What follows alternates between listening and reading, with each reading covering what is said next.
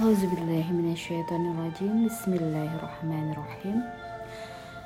Alhamdulillahirrabbilalamin Wassalatu wassalamu ala asrafil anbiya'i wal mursalin Wa ala alihi wa ashabihi wassalim. Assalamualaikum ya Rasulullah. Assalamualaikum ya Habibullah. Assalamualaikum warahmatullahi wabarakatuh. Sahabat podcast, sahabat malam Yang dirahmati oleh Allah subhanahu wa ta'ala pada malam ini saya ingin uh, berbagi sedikit ya tentang bagaimana Al-Quran menjadi pisau yang bermata dua.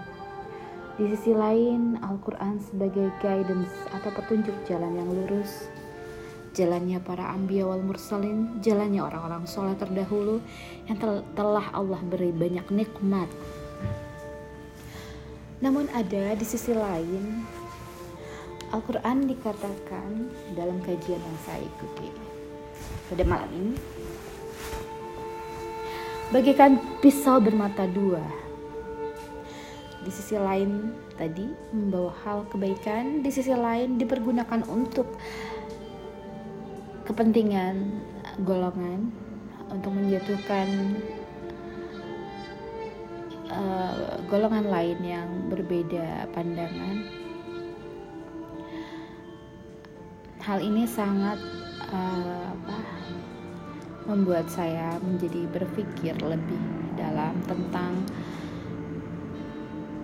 andaikan Al-Quran ini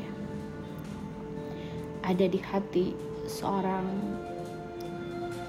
yang memilikinya begitu sempurna lengkap dan sangat dipahami oleh orang tersebut. Maka kenikmatan yang dimiliki oleh orang tersebut apabila ada orang lain yang akan mengambilnya itu tidak akan menjadi masalah atau tidak akan menjadikan orang itu menjadi salah, salah arah ataupun uh, hal-hal uh, yang membuat orang tersebut menjadi tidak baik.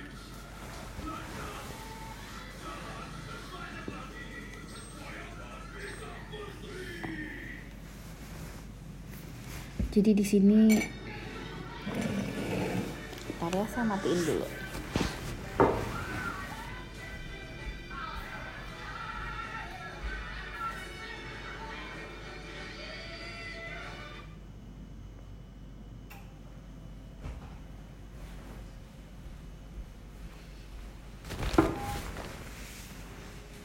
Sampai mana ya tadi ya? Uh, tentang jadi Al-Quran dipergunakan untuk uh, yang uh, membenarkan apa yang mereka menjadikan suatu keyakinan. Saat ini beberapa uh, yang disebut dengan ibaratnya manhaj ya uh, manhaj ini ada yang sangat disoroti.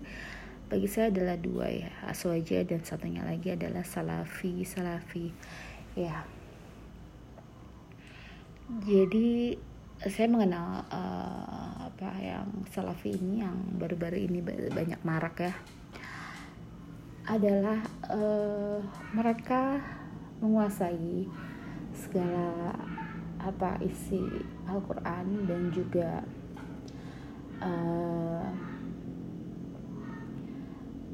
uh, hadis-hadis Nabi mereka juga sangat menguasai. Dan di sisi lain uh, ahlus sunnah wal jamaah juga sangat menguasai. Cuman berbedaannya adalah ahlus sunnah wal jamaah di sini uh, terutama ashari ya ashari itu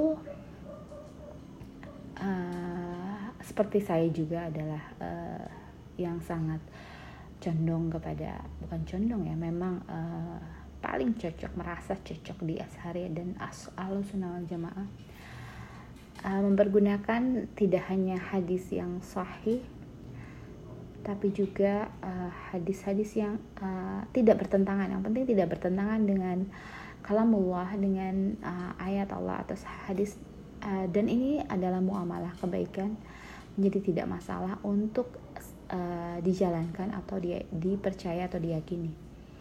Nah untuk uh, golongan yang tadi salafi tersebut uh, mereka penguasaan hanya ama mereka hanya meyakini hal-hal yang sifatnya hanya sahih atau uh, di bawah sahih adalah hasan. Uh, selebihnya mungkin mereka tidak mau mengutip uh, suatu hadis ataupun uh, yang sifatnya uh, maudu ataupun uh, disebut dengan hadis doif gitu.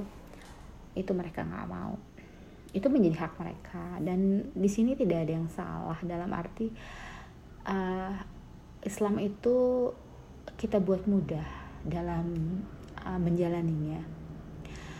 Yang penting di sini adalah kita uh, dalam beribadah adalah pastinya menegakkan kalimat la ilaha illallah.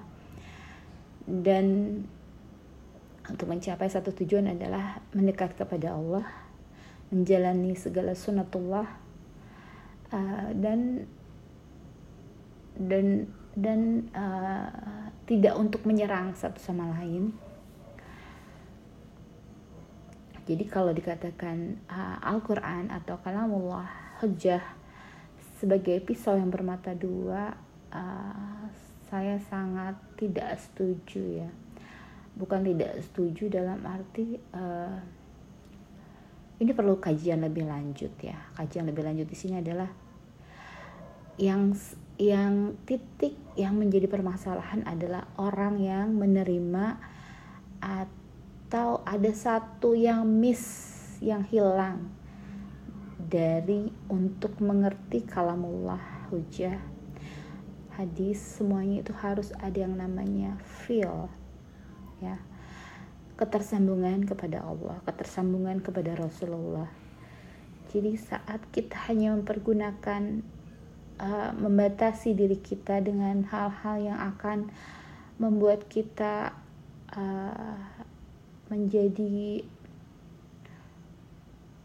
uh, sempit ya pemikirannya menjadi hanya di situ saja tidak berkembang dan lebih uh, menjadi uh, suatu keakuan ya keakuan dalam arti hanya aku yang benar yang lain salah. Uh, apabila sebuah harta yang namanya keimanan, nikmatnya iman. Nikmatnya kita memiliki sebuah perhiasan tentang hujah-hujah, tentang kalamullah, tentang semua perkataan Allah. Itu kalau ingin ada yang mengambilnya, silahkan, sangat diperbolehkan. Karena ini adalah suatu yang uh, akan menjadikan kita indah menjadikan kita uh, bahagia, menjadikan kita tenang, tidak akan merusak.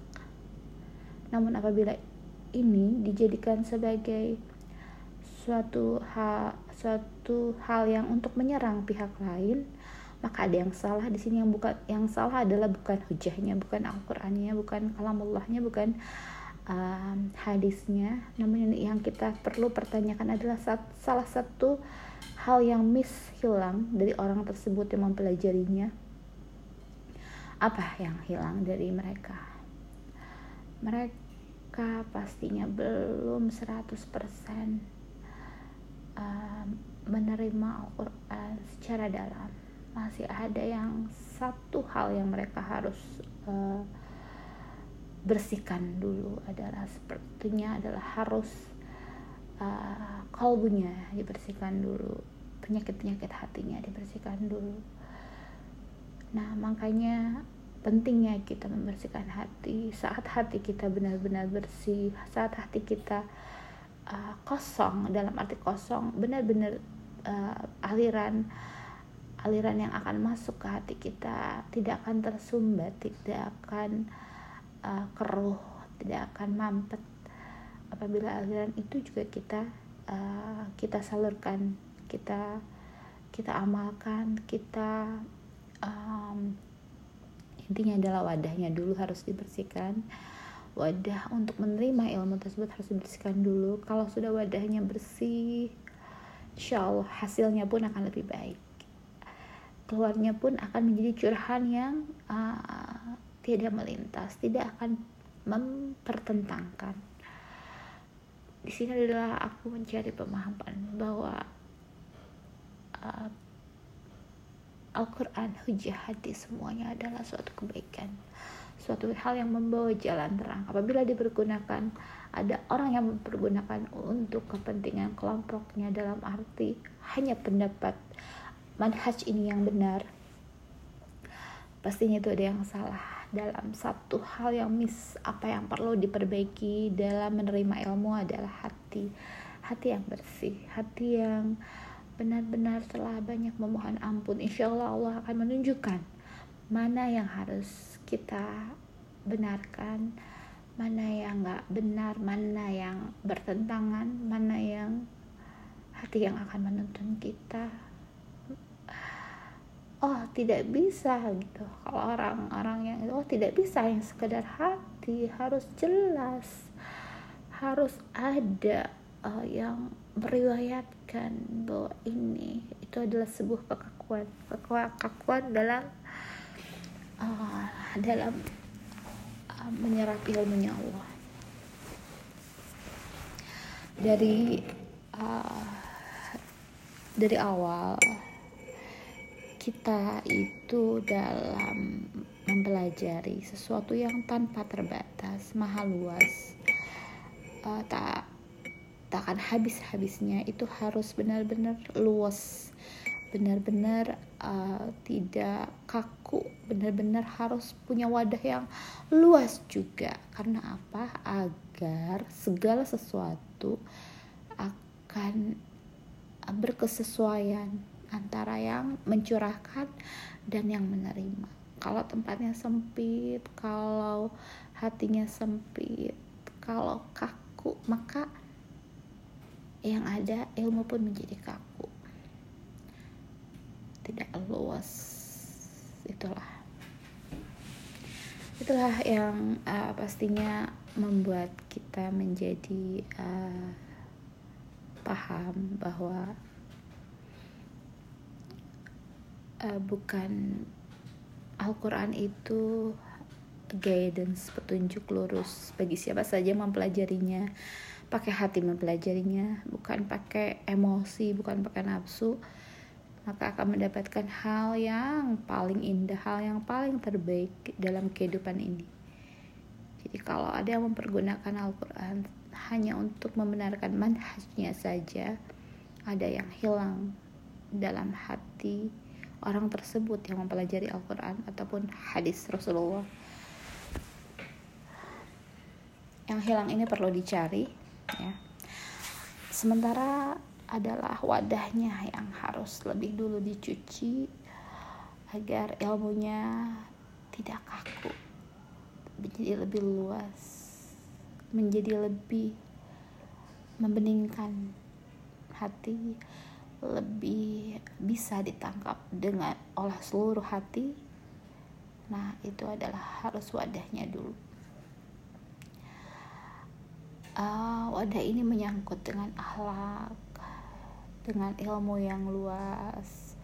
Jadi apabila ada salah satu yang bertubrukan, maka kita akan bisa mencari solusi. Kira-kira apa yang membuat ini bertabrakan? Di, di bagian mana yang membuat ini bertabrakan? Mungkin seperti itu ya. Yang aku ingin sampaikan pada malam ini tentang pisau bermata dua karena kadang uh, apa dalam menyampaikan ilmu ya setinggi apa pun sebaik apa pun ilmu yang disampaikan itu jangan khawatir akan dicuri kalaupun pencurinya mencuri maka itu akan menjadikan baik sekali orang yang mengambilnya namun satu ingat dalam kita memanage sebuah harta yang begitu indah, begitu berharga. Harus dengan hal yang baik. ya harus dengan hal yang baik dalam arti ya bukan mencuri tapi mengadopsi tapi menerima menerima transferan sebuah yang berharga jadi ilmu memang akan Allah beri paham kepada orang-orang tersebut sesuai dengan kehendak Allah. Jadi kalau Allah menjadikan ilmu tersebut menjadikan dia terkukung atau terbatasi pada hal-hal yang membuat sebuah pemahaman menjadi kaku dibatasi maka itulah. Kita harus banyak-banyak apa?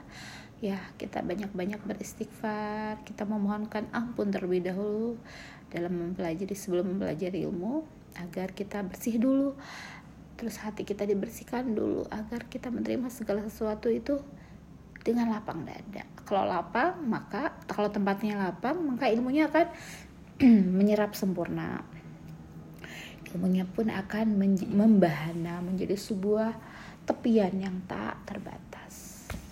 Mungkin itu saja ya uh, hal yang sangat uh, mengusik hatiku ya. Karena bagiku Al-Quran ataupun hujah Rasulullah Sallallahu Alaihi Wasallam. Uh, guidance petunjuk arah untuk menjadikan kita lebih mulia.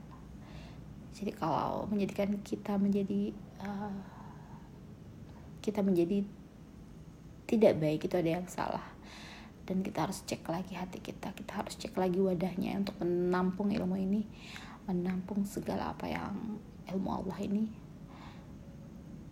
uh, harus diperbaiki uh, dulu akar masalahnya di sini apa. Yang menjadikan itu menjadi dipergunakan untuk membenarkan uh, yang satu dan menyalahkan yang lain. Mungkin itu saja. Assalamualaikum warahmatullahi wabarakatuh. Subhana rabbika rabbi izzati amma yasifun wa salamun ala mursalin walhamdulillahi rabbil alamin. Uh, segala hal yang baik itu datangnya dari Allah. Segala hilaf dan salah mohon dimaafkan. Assalamualaikum warahmatullahi wabarakatuh.